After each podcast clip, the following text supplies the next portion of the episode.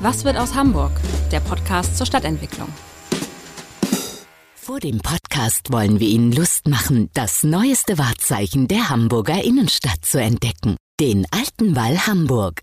Der Alte Wall ist der Boulevard für inspirierende Shopping-Highlights, Kunst- und Gaumenfreuden und ein spannender Mix aus historischer Architektur und modernem Metropolen-Lifestyle. Alles unter dem Motto Fine Arts, Fine Dining. Der alte Wall Hamburg wünscht viel Vergnügen beim Podcast hören.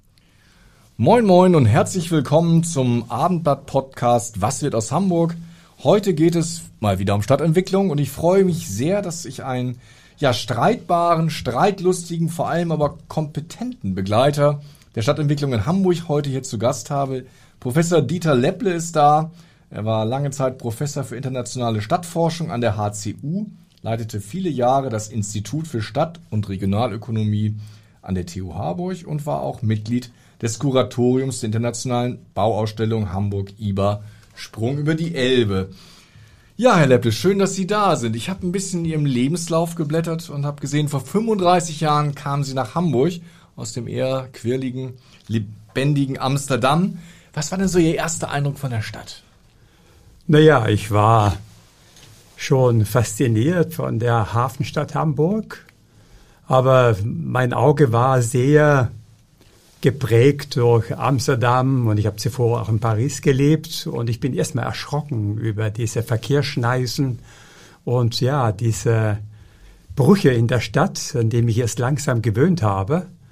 Und ich denke, damals wurde mir auch klar, dass eine der wichtigen Aufgaben ist, die Stadt zu reparieren, zu transformieren und die Potenziale zu entwickeln, die da sind. Aber insgesamt fand ich das erstmal toll, in einer solchen Metropole zu sein und war begeistert auch von der Aufbruchstimmung an der Technischen Universität, wo damals wirklich eine richtige Gründeratmosphäre war und man alles Mögliche bewältigen wollte wenn man so alte Filme sieht, alte Fotos so aus der Zeit, so 80er Jahre, damals war ich auch auf Klassenfahrt hier, ich habe eine sehr, sehr graue Stadt in Erinnerung, die also noch nicht unbedingt einen Anspruch auch hatte, Weltmetropole zu sein. Ist das der also das, Eindruck dieser Zeit? Das war schon. Also ich kam aus diesem, ich habe in dem, der Innenstadt von Amsterdam gelebt, in jeder, an jeder Straßenecke ein Café.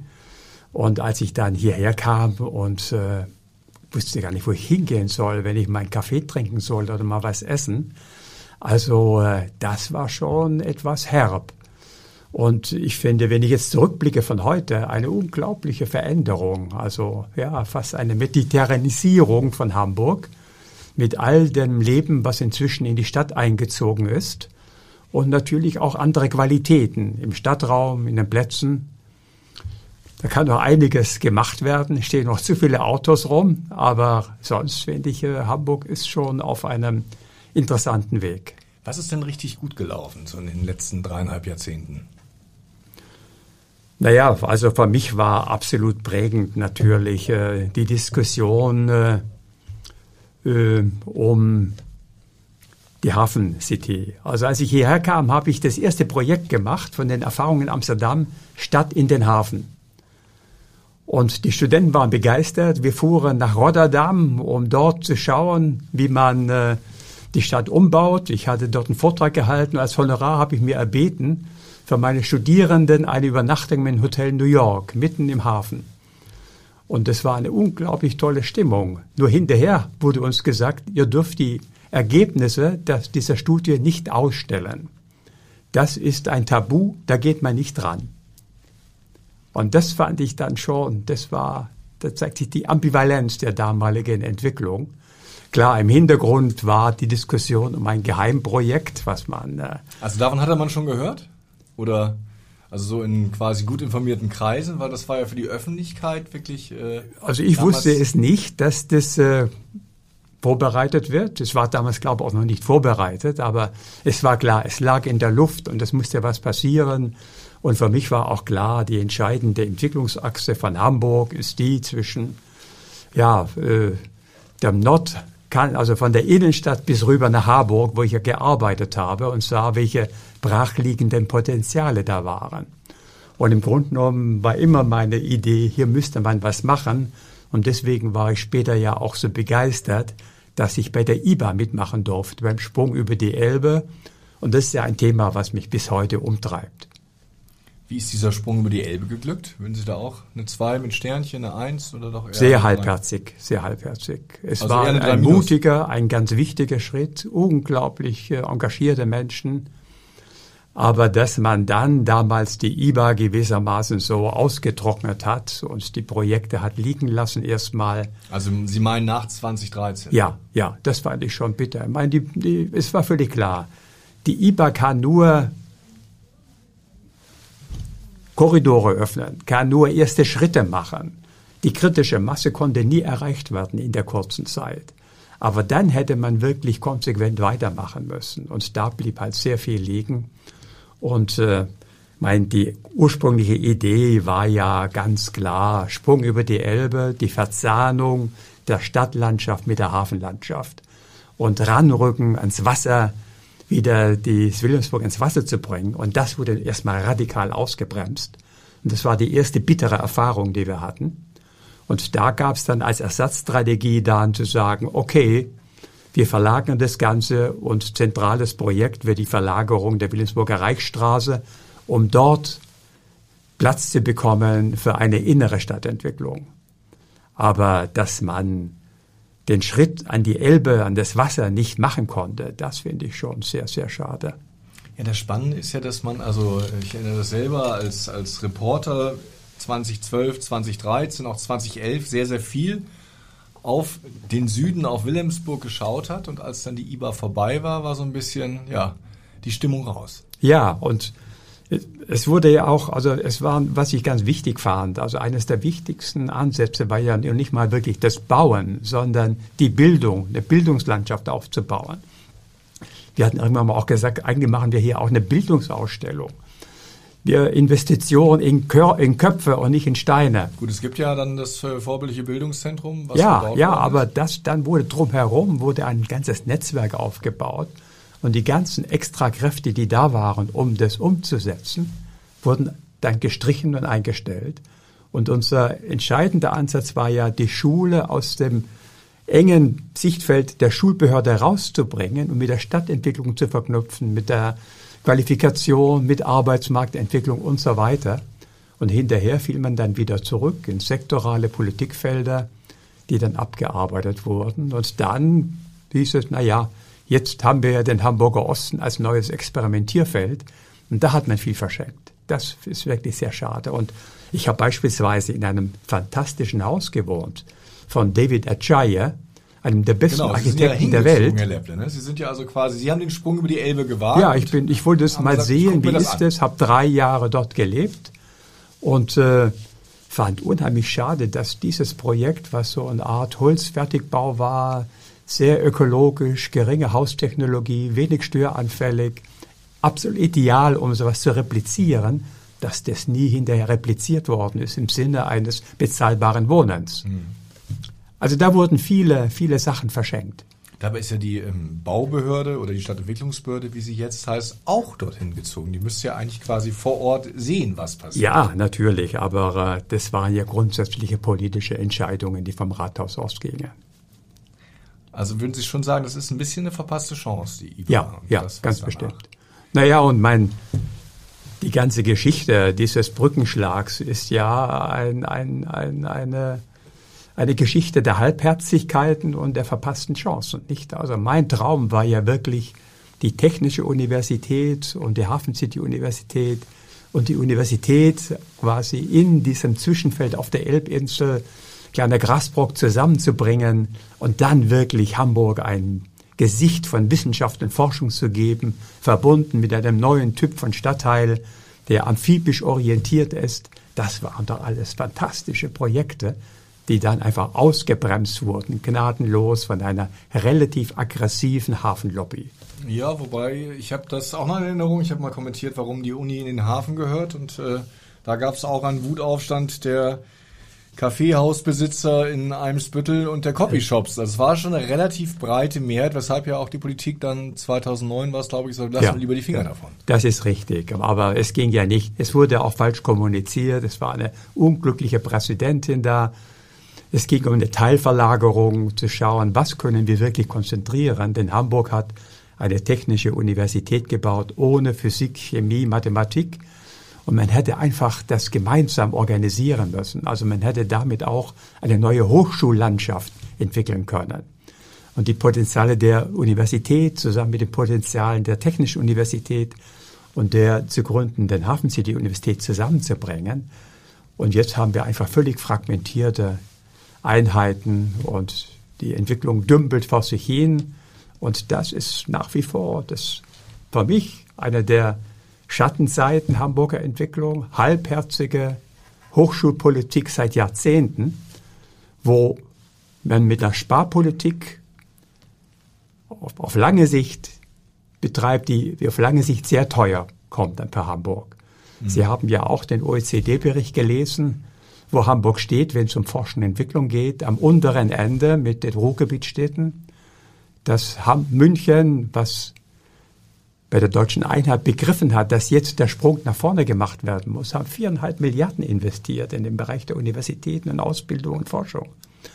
Und die sind heute ein so dynamisches Zentrum und haben fast sechsmal so viele Menschen im Bereich Forschung und Entwicklung wie Hamburg. Und das ist Elixier, der Zug des zukünftigen Wachstums. Ja, Hamburg ist dann ein Vierteljahrhundert hinterher. Ja. Weil wir gerade über verpasste Chancen reden. Ich habe im aktuellen Architekturjahrbuch Ihren Aufsatz gesehen, wie Hamburg seine Zukunft verspielt. Da kritisieren Sie gerade, dass die Grasbrook-Entwicklung völlig hinter den eigentlichen äh, Notwendigkeiten zurückbleibt. Ja, ja. Was naja, es wünschen? ist ja im Grunde genommen die Grasbrook-Entwicklungen, die es gab in der Geschichte, wurden ja immer wieder ausgebremst. Und dann plötzlich tauchte ein Letter of Intent auf, wo es hieß, jetzt geht's doch auf den Grasbrook. Aber wenn man den Letter of Intent liest, steht drin, der Grasbrook bleibt beim Hafen. Was der Hafen rausgibt, ist das Gebiet um das Überseezentrum, ein paar Schuppen, mit dem die Halle nichts mehr anfangen wollte. Und äh, es ist eben ein unglaublich halbherziger Kompromiss rausgekommen, der die Stadtentwicklung zwingt, einen Lärmregel zu bauen zu den Elbbrücken hin und einen, Elb, einen Lärmregel hin zum Hafen. Und dazwischen ist die Fläche viel zu klein, um da wirklich eine vielfältige, lebendige Stadt zu bauen. Es soll ja auch nicht eine Stadt entstehen, sondern ein Innovationsdistrikt mit Forschung, Entwicklung, mit vielen Betrieben, der Low-Tech, High-Tech und mal hier ein Stück Zukunft zu bauen. Und einem großen Park ist immer auch geplant. Ne? Und einen großen Park, natürlich. Denn entscheidend war ja auch, quasi diese Entwicklung aufzugreifen, um die Probleme des angrenzenden, des angrenzenden Ankunftsstadtteils der Vettel und von Wilhelmsburg auch mitzulösen und ein, nicht eine Bedrohung zu sein, sondern ihnen gewissermaßen eine mehr Zukunftspotenziale zu geben. Und jetzt haben wir eine Fläche, die im Grunde genommen, die kritische Masse ist zu klein, um all die nötigen Infrastrukturen zu machen, um den S-Bahn-Anschluss sinnvoll zu organisieren. Und gleichzeitig ist der Hafen, im Hafen riesige Flächen von Brachen und untergenutzten Gebieten. Und das ist für mich eigentlich, also deswegen sage ich, die Zukunft verbaut, weil ich bin fest überzeugt, Hamburg hat eine ganz große Zukunft wenn es gelingt, Hafen und Stadt wieder zusammenzubringen.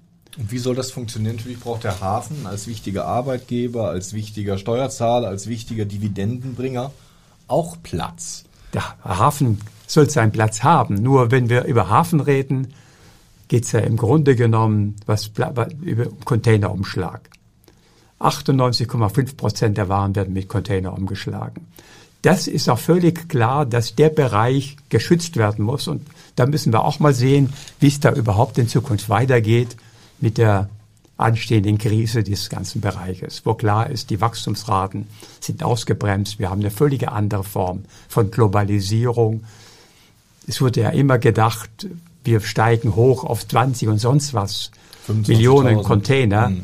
Wir haben nie mehr als 9,9 Millionen umgeschlagen in Hamburg und werden wahrscheinlich in absehbarer Zeit kaum weniger, mehr, kaum mehr umschlagen. Also der Bereich steht überhaupt nicht zur Diskussion. Es ist der ganze Bereich, der östlich vom alten Elbtunnel und vom Kühlbrand liegt. Und das ist ein Bereich, der schreit gerade dazu, erneuert zu werden, dass dort eine Innovationspolitik reinkommt, dass dort, dort könnte man wirklich die Stadt, der, die produktive Stadt der Zukunft bauen. Und das wäre eine Chance für dieses Hafengebiet, wenn wir dort Unternehmen ansiedeln, Forschungseinrichtungen, Wohnen, eine gemischte Form, eine Art ja, Innovationsdistrikte. Und ich glaube, das sind mehrere hundert Hektar, die, die, die brach liegen werden. Wenn wir weiter südlich gehen, die Hohe Schar, zieht sich die Erdöl, die Petrochemie zurück. Shell wird seine Anlagen verkaufen und, es gibt, und die Flächen zurückgeben an Hamburg. Das ist eine Jahrhundertaufgabe, dieses Potenzial zu mobilisieren. Und das bedarf eines neuen Stadtvertrages, eines neuen Stadtkonsenses. Die neue Austarierung von Stadt und Hafen, wo der Hafen sein Recht und seine Bestandssicherung hat im Westen mit dem Containerumschlag und Braucht gleichzeitig noch mehr Flächen vielleicht, also dass man dann Flächentausch äh, andenkt. Nein, das ist ganz einfach. Den östlichen Bereich aus dem Hafenentwicklungsgesetz herausnimmt. Dann werden sich die äh, Hafenvertreter aber nicht freuen, wenn sie das hören. Das ist aber nicht eine Frage des Hafens, das ist eine Frage der Gesamtgesellschaft, das ist eine gesamtstädtische Frage. Hamburg kann das auf Dauer nicht so machen. Wir können nicht immer im Norden in Landschaftsschutzgebiete reinbauen und im Süden sind riesige Flächen brach. Das ist absurd. Auf denen quasi alte Autos stehen und Bananenreifen, haben Sie mal so schön ja. gesagt. Ne? Also das können wir da alles besser organisieren und vernünftiger organisieren. Und das bedarf aber wirklich eines, einer großen politischen Diskussion, eines politischen Willens. Und das kann man nicht im Rahmen eines Hafenentwicklungsplanes machen. Das, da würde ich mir vorstellen, es muss eine, es muss auf die, oh, ganz oben auf der Agenda, weil das ist das größte Pfund, was Hamburg hat. Wir werden im Bereich Forschung München nicht einholen. Wir werden im Bereich Kreativökonomie Berlin nicht einholen. Wir haben aber als einzige große Metropole riesige Flächenreserven.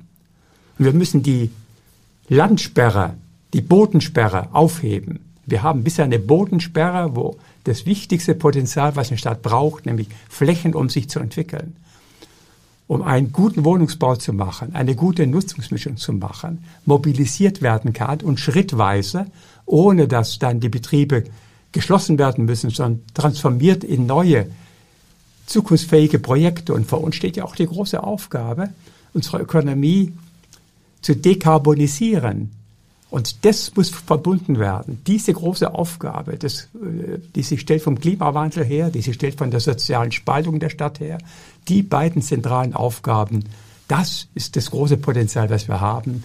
Weg mit der Bodensperre und einen neuen Konsens zu der Abgrenzung von Hafen und Stadt und vor allem eine Verbindung von Hafen und Stadt. Und das nicht mehr als Gegensatz sehen, sondern als ein Synergiebündel, was zusammenwächst und sich entfaltet. Also wir bräuchten einen neuen Jahrhundertvertrag zwischen Stadt und ja, äh, Wirtschaft ja, und ja. Das ist und das ist eigentlich ist es fantastisch, was Hamburg für Potenziale hat. Gibt es das eigentlich noch in irgendeiner anderen Stadt in Europa? Ich gucke gerade, die großen Hafenstädte haben ja, wenn sie äh, quasi alte Hafenflächen hatten, die sie haben Amsterdam, Rotterdam selbst alle, angesprochen, alles, London. Also Hamburg ist einmalig in der Ist ja Weise. alles entwickelt. Also eigentlich haben wir auch das Glück, dass so lange nichts passiert ja, ist, oder? Ja, ja. Also ich finde es jetzt, aber nur muss man es jetzt erkennen. Und wir müssen Bewusstsein schaffen. Wir müssen nicht immer sagen, der Hafen, sondern der Hafen ist vieles. Der Hafen ist der Containerumschlag im Westen, der Hafen sind Kleinbetriebe, der Hafen sind Brachflächen. Wir haben äh, zum Flächenbedarf des Hafens im, im, im mittleren Freihafen ist seit zehn Jahren eine Fläche mit 120 Hektar brach und der Hafen weiß nicht, was machen damit. Man hat mit Amazon verhandelt um ein Verteilzentrum. Man hat mit Alibaba verhandelt. Und jetzt möchte man irgendwie Grundstoffverarbeitung, Industrie, das ist kompletter Wahnsinn. Das ist ganz wertvoller städtische Entwicklungsfläche. Und wir also haben, das, was wir, wir sonst haben, an den Autobahnen Sie wissen das jetzt, wenn Sie über die Elbbrücke, wenn Sie über die Kohlbahnbrücke fahren, Sie sehen riesige Berge zum Lagern von Kohle und und und und und äh, Eisenerd mitten in der Stadt, mitten in der Stadt. Es ist nicht zu fassen. Ja, wenn man das so hört, sieht man, dass Sie äh, da immer noch die nötige Empörung mitbringen. Sie haben ja mal gesagt, Grasburg, der äh, Grasburg müsste so ein Scharnier sein zwischen der Innenstadt und den Stadtteilen Veddel, Rotenburgsort ja. und Wilhelmsburg. Ja. Eine Art Ankommensstadtteil. Aber diese Scharnierfunktion, kann er die wahrnehmen mit dem jetzigen Plan? Ich denke nicht. Also es wird zwar gesagt, wir wollen hier quasi eine Doppelentwicklung machen, aber wir müssen jetzt, jetzt muss, um die nötige kritische Masse an Wohnungen dort zu realisieren, sehr dicht, sehr hoch gebaut werden. Es wird eine komplett andere Struktur sein. Und äh, das werden auch keine billigen. Es wird natürlich, meine eine Sache, die muss man auch sagen. Also eine der ganz wichtigen, guten Potenziale von Hamburg ist die Grundsatzentscheidung des Drittelmixes. Das ist das, also wenn man vergleicht mit anderen Städten, da ist Hamburg ganz weit vorne mit dieser Grundsatzentscheidung sagen, wo immer wir bauen, wir werden immer ein Drittel bezahlbaren Wohnungsbau, Sozialwohnungen bauen. Und es ist ein Glück, dass diese Bestimmung besteht und dann auch der Grasburg gezwungen ist, diese Sozialwohnungen zu bauen. Aber äh, wir in der Hafen City nie gesehen haben oder jetzt erst im, im weiteren Verlauf. Ja, ja, gut. Teil. Ich meine, das kam ja auch später. Und meine, die Hafen City ist für mich interessant, weil sie einen schrittweisen Lernprozess widerspiegelt. Die Straßen werden schmaler und die Quartiere werden durchmischter. Ja. Naja, und dann ist eben entscheidend, dass wir eben soziale Mischung und Nutzungsmischung, dass wir wegkommen von monofunktionalen Strukturen, dass wir nicht nur Wohnen bauen, sondern gemischte Strukturen und nicht nur Bürostrukturen. Und vor allem begreifen, dass inzwischen das verarbeitende Gewerbe wieder in die Stadt zieht, dass wir viele Start-ups haben, die einen Platz in der Stadt suchen es gibt fantastische Studien zu, zu Gründertätigkeiten im Bereich des verarbeitenden Gewerbes. Die suchen vor allem Städte, nicht mehr das platte Land. Und da wollen sie auch nicht auf isolierte Gewerbegebiete, sondern da, wo die Menschen wohnen. Mit anderen Worten, wir haben eine unglaubliche Chance, völlig neue, vitale Formen der Nutzungsmischung zu entwickeln. Wir haben ja eben schon über äh, quasi vertane Chancen geredet. Einmal über ähm, die Entscheidung, halt die Universität nicht dorthin zu verlagern und neu zu bauen. War auch die Entscheidung, die Olympischen Spiele 2015 nicht nach Hamburg zu holen, eine vertane Chance, weil dann hätten wir den ganzen Grasburg entwickelt. Naja, wir haben ja darüber geredet. Ich war damals äh, dafür, sich zu bewerben. Allerdings unter ganz klaren Regeln der Nachhaltigkeit. Das wäre eine gute Chancen gewesen, Strukturprobleme anzupacken, wie Verkehr, die Erschließung des Grasburgs und so weiter. Aber das konnte leider nicht kommuniziert werden. Und ja, das war schade.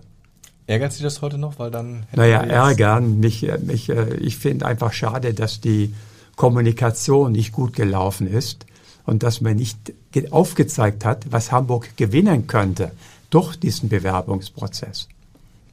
Ja, das glaube ich auch. Wir haben äh, zu wenig die, das Magengrummen vieler Menschen, auch wir als Zeitung, wahrgenommen, um deutlich zu machen, es gibt gute Argumente dafür. Also es war immer so, so quasi stand wie festgesetzt, das ist super für Hamburg, ja. aber die Argumente fehlen. Und vor allem auch deutlich machen, dass man sich bewirbt für ein völlig anderes Konzept Olympischer Spiele, die nicht diese kurzfristigen weißen Elefanten baut, sondern wirklich eine nachhaltige Strategie betreibt. Und das Wichtige, die Legacy der Spiele, das Erbe der Spiele ist.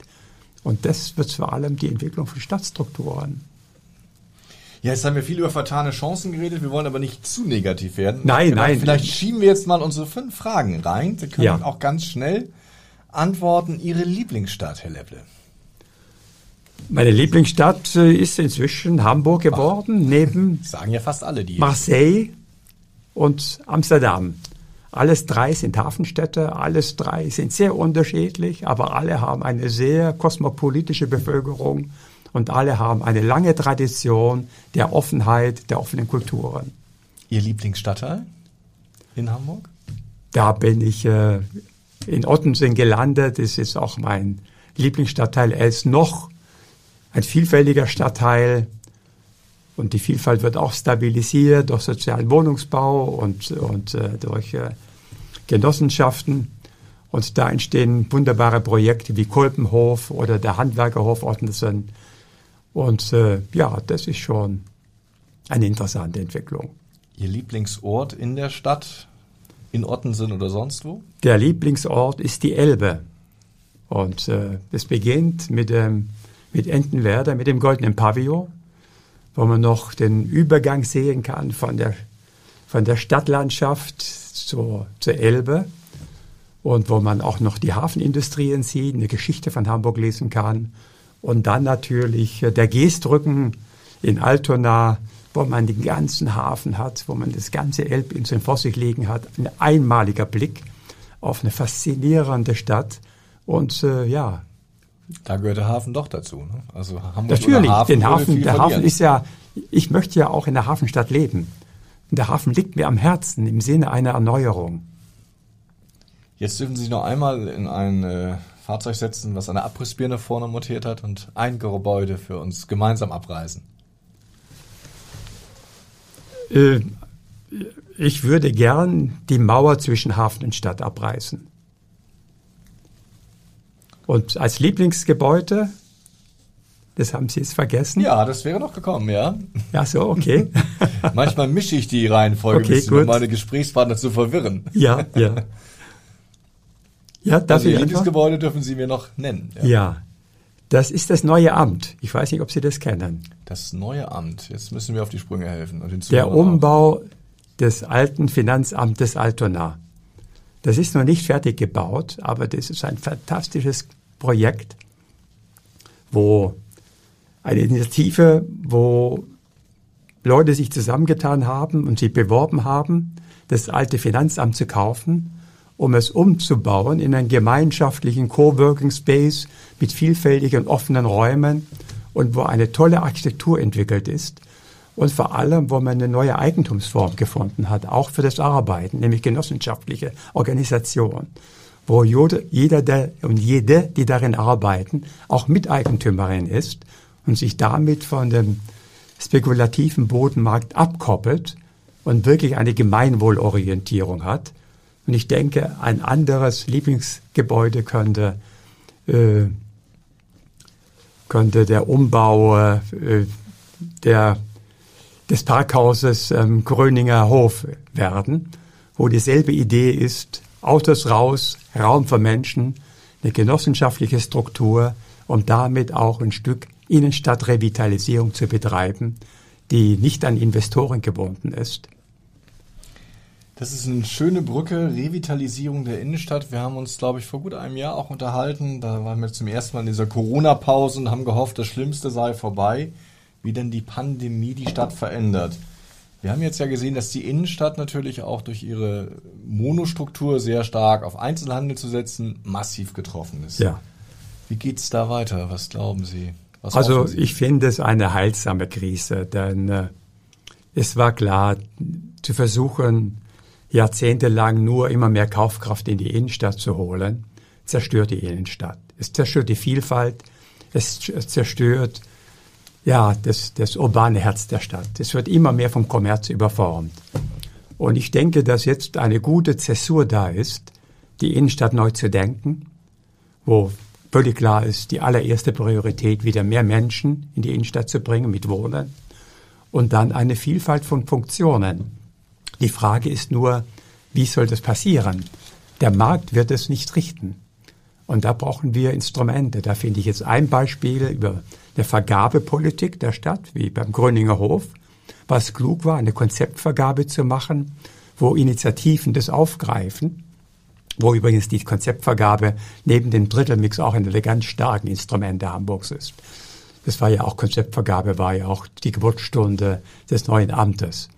Und wo man jetzt allerdings, meine, meine Idee geht weiter zu sagen, wir bräuchten im Grunde genommen einen Fonds, mit dem die Stadt einzelne Flächen aufkauft, um sie dann an Inhaber geführte Betriebe zu verführen, zu vermieten oder sie kulturellen Zwecken bereitzustellen. Was in Frankreich, glaube ich, schon viel gemacht wird. Ne? Das ist die Strategie Cœur de la Ville, das Herz der Stadt.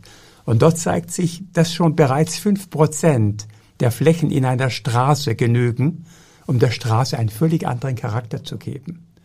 Und das sind Ansätze. Wir müssen, es ist klar, wir müssen, ich nenne es immer den urbanen Kannibalismus. Der Bodenmarkt, einige gierige Immobilienbesitzer, die die Innenstadt zerstören. Und da müssen wir was dagegen setzen. Und das muss eingehegt werden, um wieder eine neue Vitalität, eine neue Vielfalt zu haben.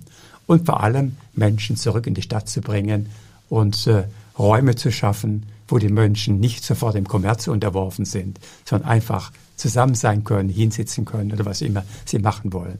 Die Bedingungen sind ja eigentlich recht gut für die Hamburger Innenstadt, oder? Wenn man sieht, das Wasser, die Gebäude, die Struktur sind ja schon sehr attraktiv. Also da müssen wir uns jetzt auch nicht zu viele Sorgen machen. Oder? Nein, also mein äh, und vor allem, also ich habe letzte Woche hatte ich ein, war ich auf einem Podium in München und da wurde mir klar, welche Chance Hamburg hat. In München war klar, es gibt keinen Leerstand, München hat kein Problem.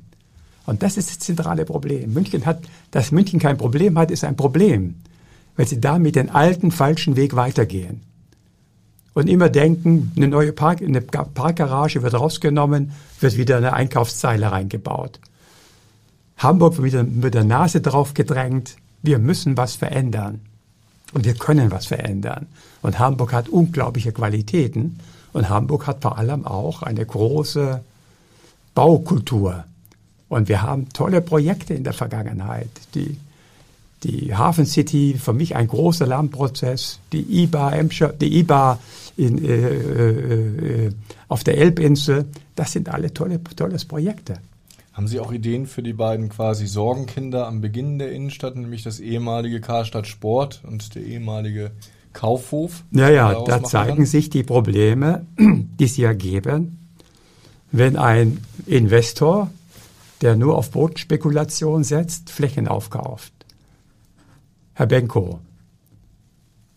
Und der dann genau die Gebäude, die sie am besten verwerten lassen, gegen die Wand fahren lässt. Und jetzt das Gerücht darum geht, vielleicht Amazon als Käufer. Wenn das wäre, das wäre unsäglich. Das wäre wirklich ein Treppenwitz der Geschichte. Ja. ja. Zur Stärkung des Einzelhandels Amazon in die Stadt zu holen. Es gibt ja ähm, aber insgesamt wir haben jetzt gerade die aktuellen Zahlen gesehen. Es gibt noch ein ganz leichtes Wachstum ähm, bei der Bevölkerung, aber insgesamt sehen wir schon, dass der Drang, wieder aufs Land zu ziehen, zunimmt. Gerade bei diesen Mittelalten mit, äh, also quasi ohne Migrationshintergrund. Befürchten Sie, dass diese Stadtflucht wieder zunimmt, auch wegen Corona? Nein, nein. Also ich im Gegenteil. Ich glaube, dass es nach Corona richtig wieder eine Revitalisierung der Städte geben wird. Äh, diese, das ist jetzt eine bittere Zeit mit, ja, mit schrecklichen Opfern und so weiter. Aber äh, es gibt auch unglaubliche Chancen dadurch. Der Druck ist erstmal weggenommen. Ich habe schon die Innenstadt angesprochen. Wir werden auch, der Wohnungsmarkt wird sich wenig entspannen. Wenn Leute rausziehen, ist es eher eine Entwicklung der Stadtregion und nicht das Land. Die Leute ziehen nicht aufs Land, die ziehen an Orte in der Stadtregion, die weiterhin erreichbar sind. Und die Leute, die davon träumen, jetzt irgendwo nach Brandenburg an den See zu ziehen, die haben entweder ökonomisch ausgesorgt oder werden sie in, in ein paar Jahren in ziemliche Probleme geraten. Denn der Arbeitsmarkt ist volatil und dynamisch und da muss man vor Ort sein und die Stadt bietet fantastische Möglichkeiten in dieser Gut, Im Zeit. Lockdown musste man erstmal zu Hause bleiben und da ist natürlich schon attraktiv, wenn man dann noch einen Garten und vielleicht natürlich, ein Arbeitszimmer klar. hat. Und das meine ich ja auch. Wir müssen Hamburg auch grüner machen. Und wenn jetzt die Spannung, der Druck weg ist von den, von den Märkten, dann haben wir auch die Chance wieder, die Nutzungsmischung ernst zu nehmen, Produktion in die Stadt zurückzubringen, den Arbeitsmarkt vielfältiger zu machen und vor allem durch Grünen. Und es gibt tolle Projekte, also das Magistralenprojekt ist für mich ein tolles Projekt, was langfristig eine unglaubliche Qualitätserhöhung von Wohnen und Arbeiten geben kann in Hamburg. Und für mich sind das die zwei Generationenprojekte, das Magistralenprojekt und die neue Aussöhnung und Verbindung von Stadtlandschaft und Hafenlandschaft. Es gab auch hier kürzlich wieder im Podcast äh, den Vorschlag aus Nord, der nicht nur Vorschlag ist, sondern inzwischen umgesetzt wird in neuen Bebauungsplänen, kein Platz mehr für Doppelhäuser, Reihenhäuser und Einfamilienhäuser auszuweisen. Halten Sie das für richtig? Das muss man, das muss man auf Bezirksebene von den Lagen entscheiden. Ich meine, die haben, Nord hat große Probleme mit äh, den nötigen Flächen auszuweisen. Da ist klar, man kann die Klappenflächen nicht nehmen, jetzt um einst Familienhäuschen hinzusetzen. Äh, aber grundsätzlich muss man im Auge behalten, die Quali nur eine vielfältige Stadt ist eine gute Stadt. Und Hamburg hat so eine vielfältige Struktur. Es gibt so viele Einfamilienhäuschen, so viele Reihenhäuser, die man jetzt auch wieder etwas äh, erneuern, modernisieren muss. Also da muss man jetzt nicht neue Einfamilienhäuschen im Nord bauen, um den spezifischen Wohnbedarf einzelner Menschen zu decken. Also ich glaube, die Diskussion kann man sehr entspannt angehen und es ist klar, Gebot der Stunde ist Stapelung.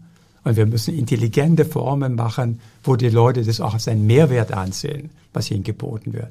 Sind wir schon soweit? Weil ich sehe natürlich auch teilweise relativ einfältige Stapelungen von quasi Zimmern und Wohnungen und Etagen. Ja, wir brauchen natürlich völlig neue Bauformen. Und wir müssen, also das ist ein Prozess, wo wir mittendrin stecken. Gibt es da schon so Vorbilder für Sie? Also ja, natürlich. Ist, also, es gibt, was also, würden Sie sagen, was ist ein Projekt, was wir uns ganz genau anschauen müssen? Also es gibt sehr schöne Beispiele in Zürich, äh, sogenanntes Clusterwohnen, genossenschaftliche Wohnprojekte, die äh, die dann auch viele Gemeinschaftsräume anbieten, wo eine große Flexibilität da ist, wo die Leute umziehen können, je nach Lebensphase. Also da gibt es sehr schöne Projekte und wo auch äh, Gewerberäume mit integriert sind. Da, da können wir jetzt, das ist, das muss man sich auch nicht ausdenken, das muss man experimentieren. Deswegen finde ich ja die Projekte, die im Augenblick laufen von dem neuen Amt oder Gröninger Hof und so weiter. Das sind alles kleine Modellprojekte, um das Wohnen neu zu erfinden und weiterzuentwickeln. Und Alternativen zu diesem Auslaufmodell des Einfamilienhäuschen am Stadtrand zu machen. Denn das ist auf Dauer keine wirkliche Lebensperspektive. Das ist eher für viele dann ein Albtraum, weil man ist ja dann nicht alleine, sondern die sitzen ja Häuschen an Häuschen und hinterher fehlt die Infrastruktur, hinterher ist man gebunden an ein Automobil, was nicht mehr bezahlbar ist und so weiter. Und die Idee wäre wirklich zu sagen, wir können jetzt die Stadt umbauen in so eine Art polyzentrische Struktur mit 15-Minuten-Quartieren, wo man zu Fuß und mit dem Fahrrad alle wichtigen Lebensfunktionen erreicht. Und da ist auch wieder eine Vielfalt möglich. Und das muss gestaltet werden. Also wir haben tolle Aufgaben vor uns und Hamburg hat besonders gute Voraussetzungen, in diese Richtung sich zu entwickeln. Herr Professor Lepple, ich könnte Ihnen noch stundenlang zuhören, aber ich muss ein bisschen auf die Zeit schauen. Vielleicht die Schlussfrage. Sie haben ja fast gerade schon so eine Art ähm, Schlussplädoyer gehalten. Stellen Sie sich vor, nach diesem Podcast ruft der Bürgermeister bei Ihnen an sagt, Herr Lepple, was soll ich denn anders machen? Was würden Sie ihm sagen? Naja, das sind natürlich zwei große strategische Probleme. Das ist, wir müssen wirklich die Hochschullandschaft anpacken. Wir müssen da eine Perspektive finden.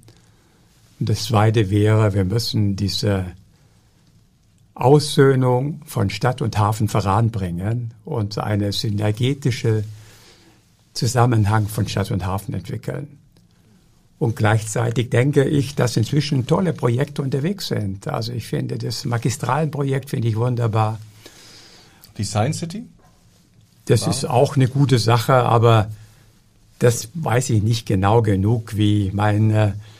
Mir wäre lieber gewesen, die Potenziale eher auf die Elbinsel zu bringen als dort. Aber das ist auch mein. Die Vielfalt ist gut. Ja, lassen wir uns überraschen, wenn wir dann in 35 Jahren wieder da sind und hier zusammensitzen, wie sich Hamburg dann entwickelt hat. Wir sehen ja schon, dass die, die letzten Jahrzehnte keine schlechten waren, aber es gibt genug zu tun. Nochmal herzlichen Dank an Professor Dieter Lepple, dass Sie Zeit gefunden haben für unseren Podcast. Und Sie, liebe Zuhörerinnen und Zuhörer, schalten Sie gerne bald wieder ein, wenn es heißt, was wird aus Hamburg? Weitere Podcasts vom Hamburger Abendblatt finden Sie auf abendblatt.de slash podcast.